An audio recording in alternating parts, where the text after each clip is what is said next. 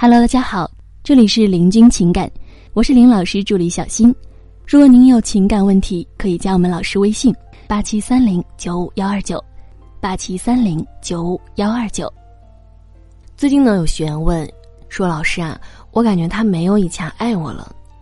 昨天呢，因为他约会迟到，我们大吵了一架。以前不管是不是我的错，吵了架，他总是第一个认错，还各种宠我哄我。可是现在呢，叫他做什么都不愿意，还说我矫情，说我作。”说我不懂得鼓励他，根本不愿意花更多精力去哄我了。我该怎么办啊，老师，才能让他像以前那样宠我呢？提分手能让他有所改变吗？老师啊，是这么回答的：男人呢是欲望的动物，女人则是情绪的动物。男人谈恋爱啊，更多的是被性欲推动的；男人找工作拼事业。更多的是被金钱、权力推动的，而女人呢，往往不同。女人更多是被情绪左右的，情绪是可以影响女人很多的选择和行为的。比如，很多姑娘也总爱用提分手来发泄情绪。明明是想好好谈恋爱的，但是情绪一上来就甩出一句：“那就分手啊。”在一次次提分手中消耗掉了男人对你的爱，还有一些姑娘呢，明知遇到了渣男，必须尽快止损，却还是每天哭哭啼啼的说离不开他。这就是因为情绪已经把他吞没了，他的情绪压过了理智。沟通呢，也是最容易情绪化的，因为两个人在沟通时，对方最先感受到的就是你的情绪。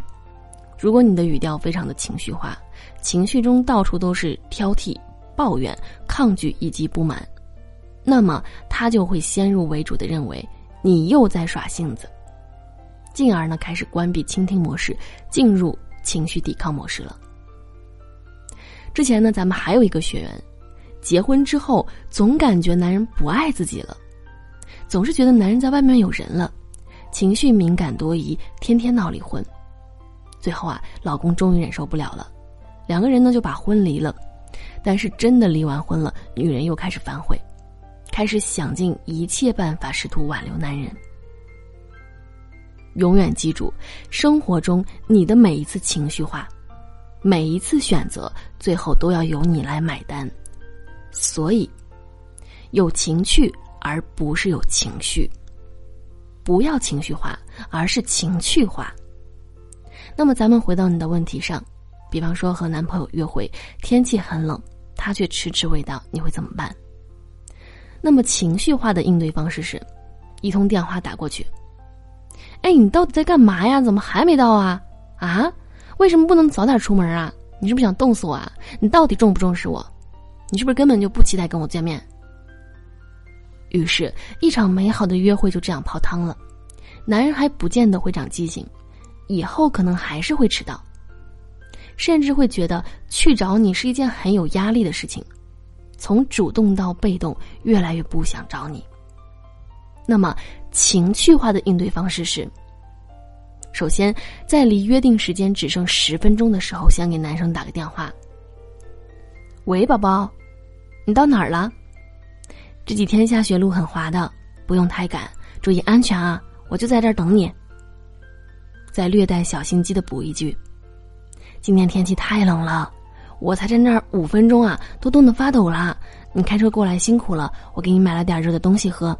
嗯，就在门口等你啊。”那么，这通电话看似贴心，不让他太赶，其实啊，足以让他心急难耐了。只要是心里有你的男人，肯定一听就愧疚了。哎，这么冷的天。我女朋友在外面等好几分钟了，还这么体贴我，哎，我真是应该早点出门的。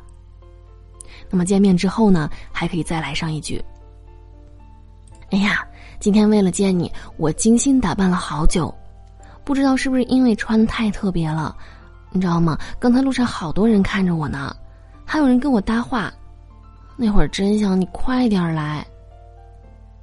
那么你如此一来呢？”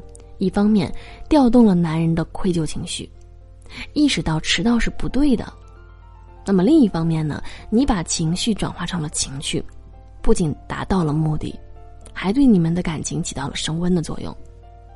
那么这种善解人意的小妖精，男人怎么能不疼呢？第二就是称赞多于贬低，不要贬低式交流，而是称赞式强化。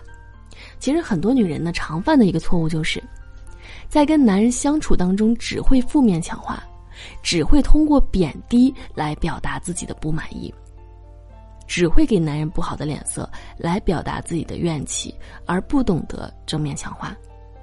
常见的贬低的话，也就是男人一听就反感的话。这个不是这样搞的，哎，我跟你说多少遍了，你怎么这个都不知道啊？这个你都不会弄吗？现在你知道我做这个的时候多难了吧？算了算了，还是我自己来吧。如果是隔壁老王，人家一下子就怎么怎么样了，连这个都做不好，你还是个男人吗？等等，太多情侣和夫妻在长期的相处当中。硬生生的折断了彼此的优点，变成了互不欣赏、互相打击的对手，甚至是用尽全力在做彼此的差评师。尤其是结婚之后，看对方哪哪都不顺眼了。但是当男人开始做出改变之后，女人还是会不开心，因为没有达到自己的期望值。长此以往呢，男人就会越来越没有动力。比方说，男人花了两个小时。下厨精心做了几道菜，问你味道怎么样啊？你会怎么回应呢？那么贬低式的交流啊，一定是这样说的：“哎呀，还行吧，就是有点咸了。”哎，这个肉炒的好像没什么味儿啊。嗯，你炒之前腌肉了吗？这个粥里应该再放点山药才好喝的呀。那么这就是典型的贬低式交流。第一反应呢是去挑刺儿，去挑毛病，找不足。而称赞式的交流呢，往往是先看到好的一面，并且给予夸奖。那么，比方说，哇，这个菜炒的看起来好有食欲啊！嗯，这个牛肉煮的好嫩呢。这个腊肉炒的挺香的，等等。就算他的厨艺实在不好，那么你也可以对他的辛苦忙活给予肯定。你今天花了很多心思哦。做了这么多菜，真的是辛苦啦。或者呢，在先夸奖肯定之后，再给予一些建议，比方说，这个牛肉煮的挺嫩的，嗯，口感很好。如果呢，小火再慢炖一会儿，可能会更入味儿，那简直呢就太完美了。那么，在他得到肯定之后，可以激发他更多的进取心。产生更多的动力，激发他下一次想做的更好的欲望。如果对方的确做的很棒，那就不要吝啬你的夸奖了。